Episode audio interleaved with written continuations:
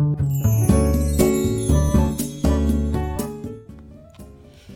い、おはようございます。美容師をしていますカナダと申します。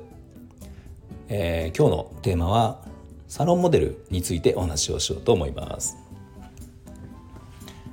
このチャンネルではスマート経営をすることで一人サロンでも利益を最大化することができた僕が美容のこと経営のことその他いろんなことを毎朝7時にお話をしています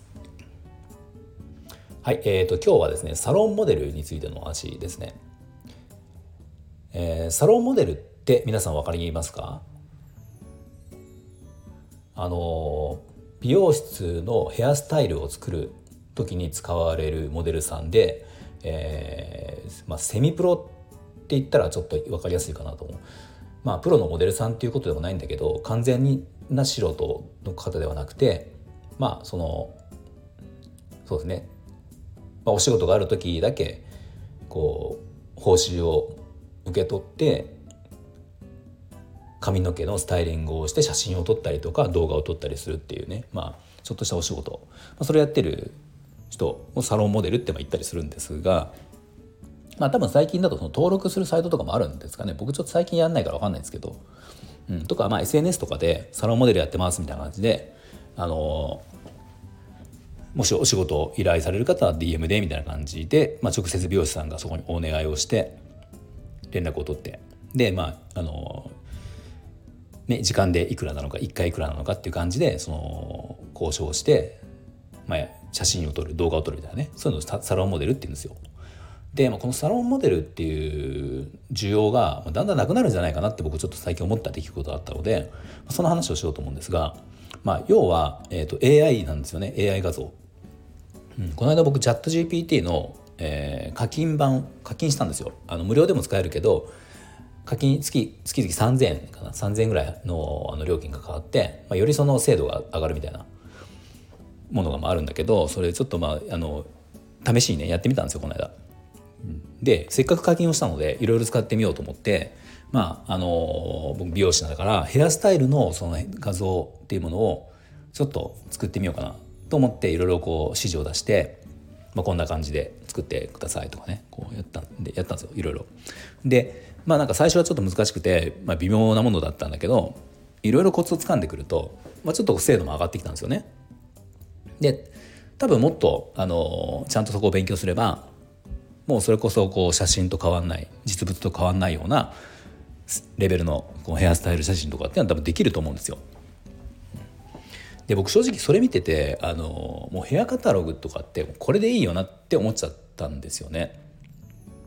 うん、なんでサロンモデルさんとかっていうのは別にヘアカタログ写真だけじゃないので、まあ、動画とかっていうことでももちろん需要はあるんだけどあの、まあ、変なサロンモデルさんってなんでその需要があるか成り立つかっていうとまあ簡単に言えばそのルックスがいいわけですよルックスもちろん顔が良かったりあのあと写真の撮られるのが慣れていたりとか、まあ、動画に撮られるのが慣れていたりとかまあそのねあの普通まあそういうの得意な子もいるけど普通はそれってなかなかないわけじゃないですか一般的には。だから慣れないですよね。でもそのそれをまあちょっとこう慣れている自分が得意だからっていうのでちょっとしたもお小遣い稼ぎでやってたりするわけですよね。まあ、だからもちろんこう可愛い綺麗な方が多いんですよ当然。だからその綺麗な方とか自分のその例えば僕がお店のじゃあ写真とかをねなんかヘアスタイル画像を作りたいってなった時に、えー、まあその例えば僕それをサロンモデルとしてやってる方にちょうどこうコンセプトに合う自分が作りたいイメージ女性像にのイメージに合うようなサロンモデルさんを探してでそのそこに依頼をすれば、あのまあ、お金はかかるけどコンセプトに合ったものができるわけですよね。だからそのサロンモデルさんっていう仕事というかそれは成り立っているわけなんだけどこれ AI とかでうまくやれるともうその、ね、もちろん実在しないこう人なんだけど完全に自分のやりたいこの、えーと、その女性像作りたい女性像を作り出すことができるじゃないですか。ね、これもちろんヘアスタイルはもちろんなんだけどその顔の作りとかその人のイメージとかねあの服装とか全てこうできるんですよもう目の色から何もかも。もうだからそのサロンモデルさんにお金を払うっていうこともしなくてもできちゃうんですよねそれが。っていうのがあるからもうだんだんそのサロンモデルっていう仕事っていうのはもう必要なくなるんじゃないかなって僕はちょっと思ったっていう話ですね。でそのまあもちろんこれが代用が効いちゃうからいらないんじゃないかっていうのもそうだしでもう一つ理由があってあのこれ多分美容師さんの中ではまあ分かっている話なんだけど一般的には意外と知られてないことかなっていうことであのサロンモデルさんっていうのはうんとね、まあ、よくこれを言ったら分かるかもしれないけどインスタのリールとか、あのー、前の見ていて、まあ、ショート動画でもいいんだけど結構そのあれこの人ってこの女の子ってどこどこの美容院でも出てたよねみたいな子っていないですか結構。ねあのよく見る女の子っているじゃないですか。どこどこの、まあ、A っていう例えば美容院のその動画リールに出ていてあのカウンセリング動画どうしましょうこうしましょうって言ってあこんな感じになりましたありがとうっていう動画がまああったとしてあ一瞬ね見るとこの方は、えー、とこの美容院に通ってるのかなこの美容院のお客様なのかなって思うんだけどえーと、いろんなこう動画を見ていくとまた別の美容院のところでじゃあこう、ね、B っていう美容院のところであのまた同じような動画で、えー、その同じモデルさん女の子が出てたっていうのってよく見たことないですかそういうのって。結構ねそれあるんですよ。で、まあ、これって結局サロンモデルさんなんだけど人気のあるサロンモデルさんっていうのはやっぱそのいろんな美容室とか美容師さんが使いたいわけですよね。うん、まあ、まあ動画が要はバズったりするのでそうするとかぶるわけですよ。うんであのまあそれはまあいいとしてで結構ありがちなのがあのカットをしていないんですよ実際。まあ、カットをしているのもあるんだけどカットをしていないやつもあったりとかして、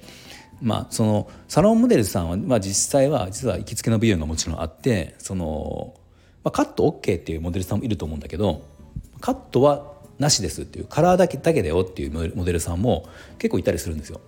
うん、そうするとカットは別にそのねあの動画に載ってる美容師さんがやったわけじゃなくて他でやってるんだけど、まあ、カラーリングしてあのスタイリングしてまあパッと見はなんかその美容師さんそこで切ったような雰囲気にも見えるんだけど、まあ、実は違うみたいな、まあ、こともあったりするので、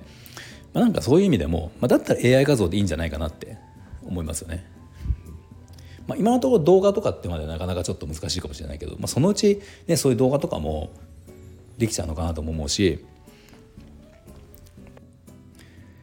まあ、サロンモデルさんの話を今日したけど、えーとまあ、それ以前にヘアカタログは完全にいらないですねいらないなと思います。ヘアカタログまあそもそも最近はヘアカタログっていうもの自体も、ね、使われなくなって売っているのかどうかは分かんないけど、まあ、大体ネット検索とかでヘアスタイル出すじゃないですか。まあ、うちでもその、ね、お客様がヘアカタログ見たいってなった時にもちろんカタログ置いてないからじゃネットで検索してえじゃあショートにしたいんですか？とかボブにしたいですか？とかで、まあ、ボブだったらボブって検索してバーッと出てくる画像を見せてあのあこれなんか近いのありますか？とかイメージ近いのありますか？とかこの中でやりたい感じありますか？とかって話はなったりするんだけどあの、まあ、要はカウンセリングでお客様とこうイメージをねこう共有するすり合わせする時に、まあ、やっぱりこう画像があった方がいいので、まあ、そういう時ってあの、ね、写真検索したり、まあ、昔はこれが本の部屋方だったりしたけど最近はまあ、ね、あのネットとかで検索してやるんだけど、まあ、これもなんかもう最近その AI の画像をこのこの間いじった時に